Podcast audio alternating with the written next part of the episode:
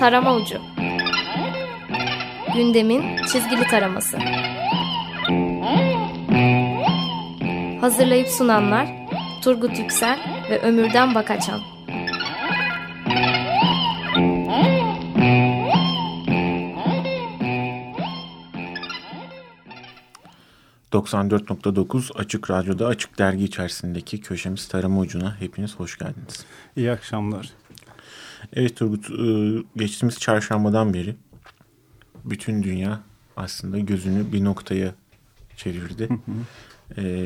Bir mizah dergisi üretimiyle değil, başına gelen talihsiz bir olayla gündeme oturdu.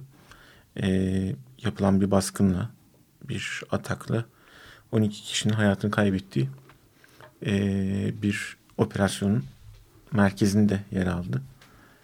Bugüne kadar da tüm dünya basını bu olayı takip ediyor. Biz de bu programı aslında biraz bunun üstünden konuşarak geçirmeye karar verdik, değil mi? Evet, genelde yani katliama uğrayan bir mizah dergisi çalışanları var ve bunun gerekçesi de mizah ve hatta biraz da satirik mizah, hatta kara mizah da diyebileceğimiz bir olgu. O yüzden biraz konuşalım istedik. Mizah nedir, kara mizah nedir, bunun otoriteyle ilişkisi nasıldır ve bu raddeye nasıl geliniyor? Evet, senin bu konuyla ilgili notların da var önünde. Tabii ilk başta şeyle ilgili, yani mizah otorite ilişkisiyle ilgili. Yani yeni bir şey değil. Çağlar boyunca otoritenin en nefret ettiği şeylerden biri mizah ve kahkahadır. Çünkü mizah yapısı gereği, yani zekanın biat eden akıldan sıyrılıp kendi halini ortaya koymasıyla birlikte egemen durumun kendisini meşru kıldığı dayanıklıkları ters yüz eder. O yüzden de otorite, yani otoriteyi büyük bir şey olarak düşünmeyelim. Evde otoriter bir baba, işte askerde otoriter bir çavuş, sınıfta otoriter bir öğretmen, herhangi bir şey, ülkede otoriter bir başbakan asla mizahtan hoşlanmaz. Çünkü mizahın yapı bozumcu tarafı insanın üzerinde yarattığı şey, bunlara rağmen neşe, ayrı bir direnç ortaya koyar ve vardır, Hannah Arendt'in lafı. Yani otoritenin en büyük düşmanı ve onu zayıflatmanın en keskin yolu kahkahadır. Tamamen pasif bir direniştir. Sadece zekayı kullanır, mevcut durumu ters yüz eder. Ve bu o kadar güçlü bir yapıdır ki, yani bir kralın, bir diktatörün ya da bir şeyin 35 sene boyunca inşa etmeye çalıştığı şeyi, yani 2 saniyede hadi canım bu mu mevzu diye kahkaha atar ve yerde bir edebilir. O derecede güçlüdür ve bu yüzden de dediğim gibi hiçbir şekilde onaylamadıkları ve sürekli olarak baskılamaya çalıştıkları durumdur. Hatta vardır. Stefan Zweig'in Kalbin'e karşı Castellio kitabında anlatır. Kalbin Zürih psikopası olduğu zaman yaptığı ilk şey renkli giymeyi kaldırmak, dans etmeyi, şarkı söylemeyi kaldırmak, bununla birlikte kahkahayı da kaldırmaktır. Yani bu dinler üzerinde, dinler üstü bir tavırdır. Aynı zamanda bu totaliter rejimlerde de geçerdir. Yani Milan Kundera'nın Şaka romanı, yapılan bir şakanın nasıl ciddiye alındığı üzerine gider. Veyahut da Gül'ün adı da ortaya kaldırma çalışan bir mizah kitabı vardır. Bu edebiyatta da ele alınan veyahut da reel hayatta da görülen bir durum. Sen söylüyordun, ben hızlı konuştuğum için ayrıyım. Hayır. Sen daha donanımlı katıldın bu programa. Onun için ben biraz daha dinleyici kalmakta zarar görmüyorum.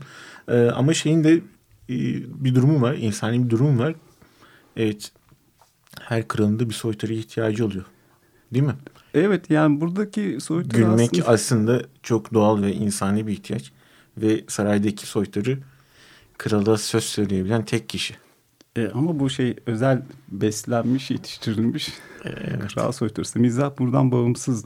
Yani mizah hem kralda da dalga geçer hem de onun soytarısı da dalga geçer ve apayrı bir direnç oluşur. Şimdi bir de şey çıktı zaman içerisinde, yani mizahın bir başka dalı daha da orada işleyen bir kara mizah var. Kara mizahta şey var, Enis Batur'un kara mizah antolojisi diye harika bir çalışması var. Oradan biraz okuyacağım. Yani kara mizah her şeyden önce egemen değerler yoğun çatışmaya girer. Mizahın daha da şöyle söyleyeyim, daha da ağırlaşmış. Yani mizahı, yani günlük mizah diyebiliriz. Neşeli mizah diyebiliriz. Buna karşılık şey de olur, doğal olarak sisteme karşı oluşan mizah. Kara mizah daha da, yani bütün hedefi şeydir. Neşeli olmak değildir. Bir şeye hayat neşesi katmak değil. Tamam, tersi mevcut olan şeyi neşeye çalıp gerçek budur diye. O yüzden de hedefleri çok bellidir. Yani hedefte yerleşik değerler. Bu din olabilir, devlet olabilir, aile olabilir, okul olabilir, kurulmaya çalışan ekonomik sistem olabilir. Çünkü kendi var olma gerekçesi yıkım üzerine. Yani insanlık buna şahit olmuştur. Bu şahitliği karşısında önüne sunulan menüdeki bütün değerler çökmeye başlamıştır. Artık sizin sunduğunuz değerler artık bana güven diye tamamen güvencesizlik veriyorsa, ben de bununla artık şey, dalga geçerim, yok etmeye çalışırım ve o kadar sert yapar ki bu şey gibi gider, yani parmak basar. Yani şey vardır ya, Karabacakçı'nın kuşkucu Thomas resmi vardır. Yani yaraya parmağını sokar, bakar. Evet, kara mizahta hiç çekinmez. Oraya asla bakışamaz. Tam tersine basar. Evet, iyice bunu hissetmen gerekir diye. Yani dediğim gibi Tanrı, din, ulus, toplum, yöneticiler vesaire vesaire hepsi onun için topun ağzındadır ve ilk başta zaten topun ağzına kendisini koyar. O yüzden de işkence, tarih boyunca olan şeyler, öldürülme, infaz edilme, susturulma çabaları. Yani bunun geleneği çok eski şeyde var. Yani şimdi Osmanlı mevzusu oluyor ya, Osmanlı'da şahane kara mizahçılar vardı. Yani kitapta zaten bunun ismi anılıyor. Yani Nefi var, Yahya var, Kani var, Ali Ufki var. Hatta şu anda ismi saymadığımız aklımıza gelen şeyler de var. Bunların üretimleri şiir mi, taşlama gibi şeyler mi yoksa? Tabii o sıralarda olan şeyler. Değil mi? Yani gene sistemde dalga geçen durum. Ama bu Birinci Dünya Savaşı'nda artık iyice de netleşiyor, keskinleşiyor.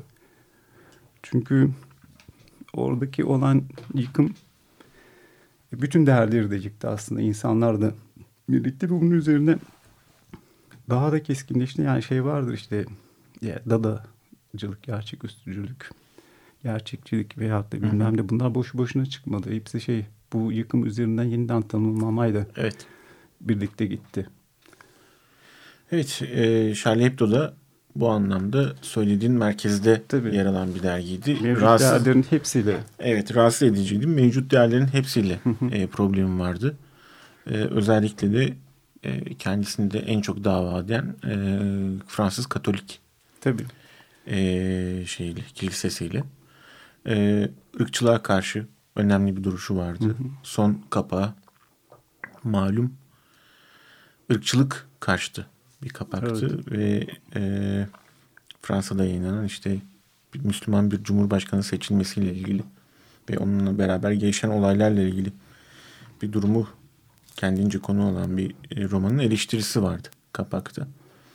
Ama şey var değil mi? Böyle bir çelişkili bir durum var. Yani senin yanında olan bir şeyi aynı zamanda sana karşı olarak görme durumu. Bunun da psikolojisi enteresan. Anlamak zor. Ben biraz şeye benzetiyorum.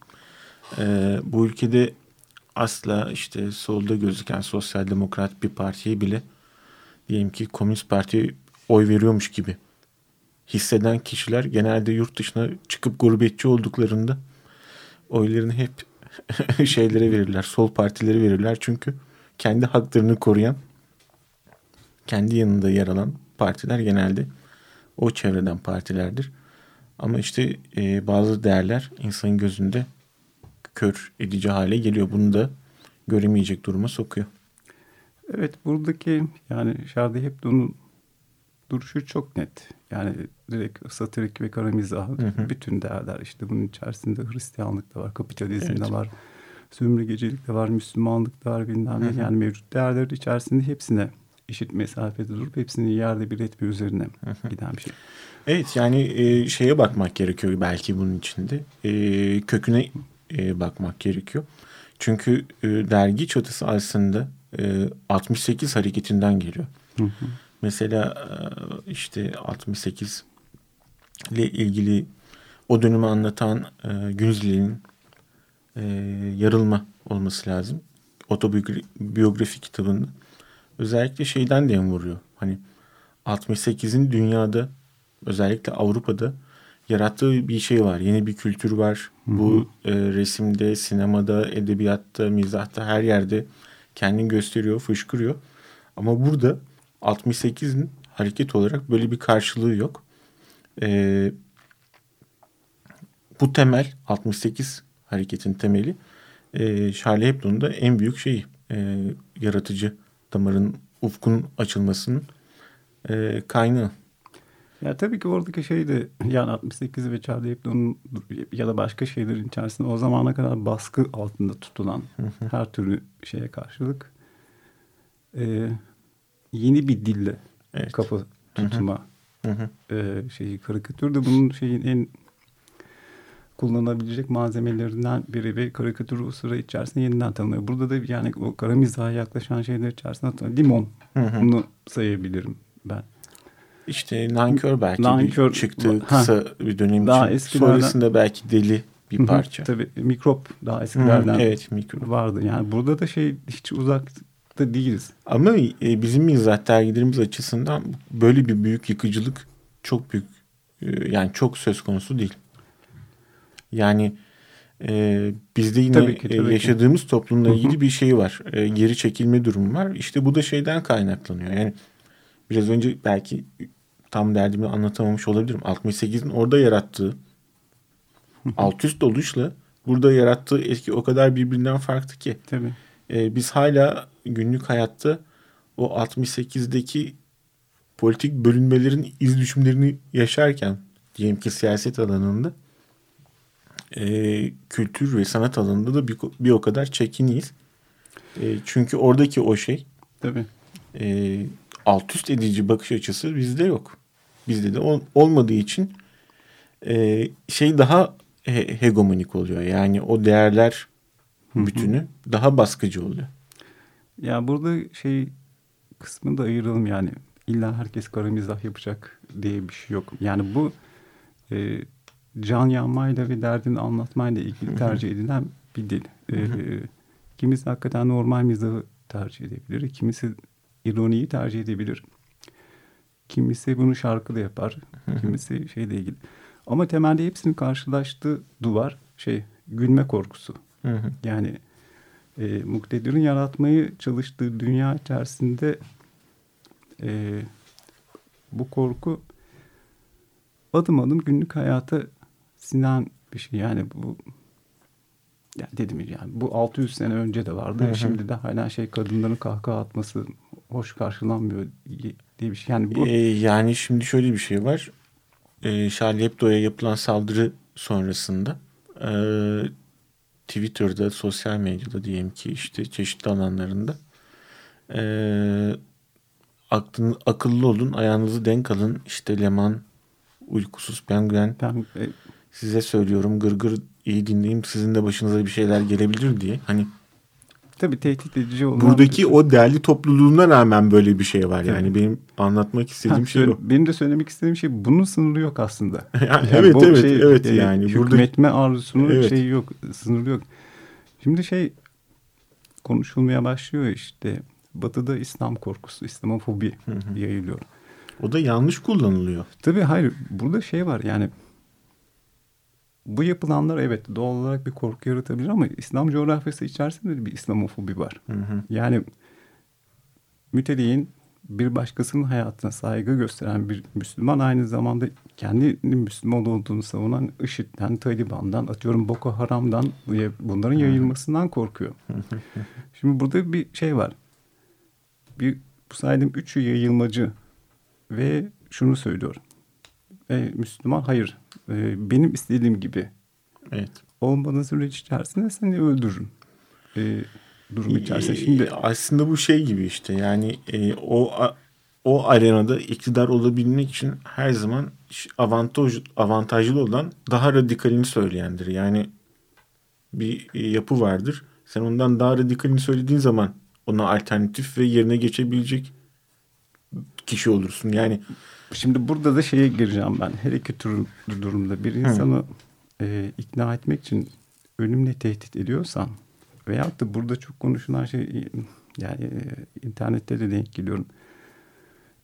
Bir ölümü bir başka ölümle kıyaslayıp buna üzülürken diğerine niçin üzülmüyorsunuz durumu. Evet. Yani iki acıyı kıyaslama. Hayır, burada iki acıyı kıyaslamak denilen bir şey yok. Yani insan ölümleri yarıştırmak yani evet, birbirine. Bir Yahudinin ölümü, Hristiyan ölümü, Eskimoğlu'nun ölümü yani Müslüman'ın ölümü aynı derecede acıdır. Ama burada her iki durumun içerisinde bir tercihe doğru gidiyorsan burada Eric Fromm literatürden konuşuyorum. Bunu çok net olarak izah ediyor. Bu forma anal karakter tanımını koyuyor. Yani anal karakter de şu. Ölümden ve ölülerden, canlı olmayan ve yaşamın aleyhine faaliyet gösteren her şeyden etkilenmeye başlar. Bunu savunur. Bunun bir gıdım daha ilerisi de nekrofilyak kişilik olarak tanımlar. Bu da direkt yaşama karşısında değil, ölümü savunmakla ilgili. Burada mühim olan yaşamın yanında durmak, yaşam hakkını savunmak. Evet. Yoksa yani insanlığın şimdiye kadar yaptığı şey ölümü savunmaktı, öldürmekti ve halen de daha da yapıyor. O yüzden de ölümü tercih etmek yani hiç de ikna edici değil. Evet. Tabii ki ölüm bir tarafında var, bir tarafında da ifade özgürlüğüne dayanan başka bir tarafı var işin. Yani bunlar hep tartışılması gereken işler. Neyse yani gelinen nokta bir bu süreç içerisinde yani mizah, otorite, mizah, fanatizm, kara mizah, değerler. Evet. Bu kısmı içerisinde mizahın bu durumu tartışmaya götürmez zaten. Yani herhalde geçmiş o Haziran deneyiminden insanların aklında da en çok kalan şey mizah oldu değil mi? Yani tabii bir araya gelip gelebilme kültürünün yaratılması haricinde izni vuran şeylerden bir tanesi de o gaz bulutu altında yaratılan mizah. Kesinlikle ve şöyle söyleyeyim, mizah her zaman için fanatizmi, bağnazlığı, otoriteyi korkutmaya devam edecek. İşte bu zaten. Sizin yerleşik değeriniz varsa ben de bunu bozmak için parmağımı uzatıyorum der ve o parmağını da kaybetmekten korkmaz zaten. Evet. Bununla ilgili. Evet, programın şarkıyla kapatalım mı? Şarkıyla mı bitirelim programı? Evet. Peki. O zaman programı bitirmeden önce kendi adıma bir şey daha söylemek istiyorum. Yurt dışından bu böyle bencince bir şey de olabilir. İnsanların ölümüne böyle bir şey, insan tabii ki kahroluyor ama şuna da kahroluyor. Bir çizgi seven, çizgiye bakmayı seven bir insan olarak bundan sonra yurt dışından gelen arkadaşlara Charlie Hebdo'yu sipariş ettiğim zaman, getirmelerini istediğim zaman artık Şabun'un, Wolinski'nin, Şarb'ın çizgilerini göremeyeceğim. Bu da insanı kahreden başka bir şey. Başımız sağ olsun diyelim. Ve Recep Gensler Machine'den Killing on the Name of.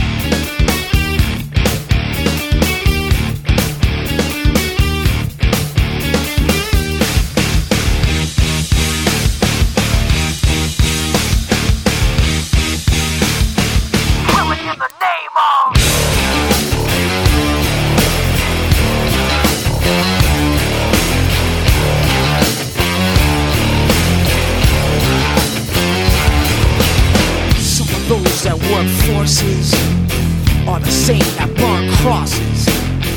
Some of those that work forces are the same that burn crosses.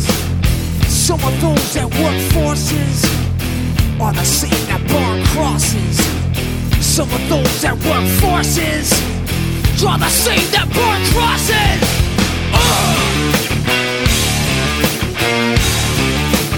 Killing in the name of, killing in the name of. Now you do what they told ya. Now you do what they told ya. Now you do what they told ya. Now you do what they told ya. Now you do what they told ya. Now you do what they told ya. And now you do what they told ya. And now you do what they told ya. And now you do what they told ya. And now you do what they told ya. And now you do what they told ya. And now you do what they told ya. Those who died are justified. We're wearing the badge, yeah, you're chosen white. You're justified. Those that died, but wearing the badge, yeah, you're chosen white. Those who died are justified. But wearing the badge, yeah, you're chosen white. You're justified. Those who died, but wearing the badge, yeah, you're chosen white. Some of those that work forces are the same that burn crosses.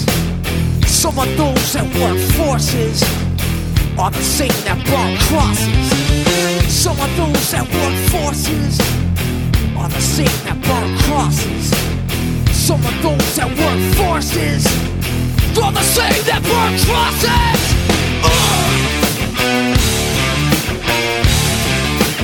Killing in the name of, killing in the name of. Now you do what they told you. Now you do what they told ya. Now you do what they told ya. Now you do what they told ya. Now you do what they told ya. Now you're under control. Now you do what they told ya. Now you're under control. Now you do what they told ya. Now you're under control. And now you do what they told ya. Now you're under control. And now you do what they told ya. Now you're under control. And now you do what they told ya. Now you're under control. And now you do what they told ya. Now you're under control. And now you do what they told ya. Don't you die? I'm justified. We're wearing the badge. Yeah, you're chosen white. You're justified. Those that died, but wearing the badge, yeah, you're chosen white. Those who died, I'm justified. But wearing the badge, yeah, you're chosen white. You're justified. Those that died, but wearing the badge, yeah, you're chosen white. Come on!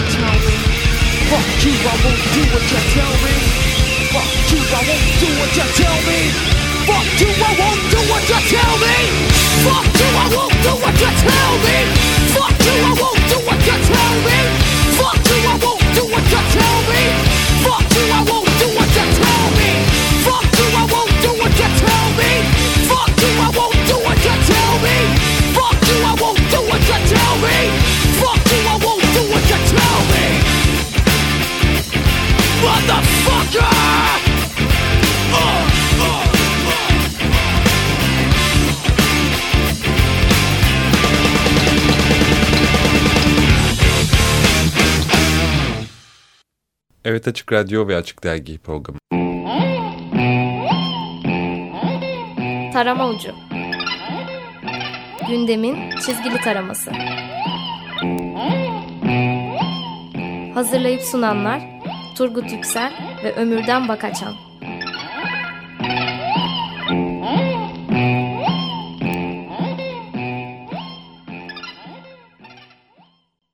Açık Radyo program destekçisi olun.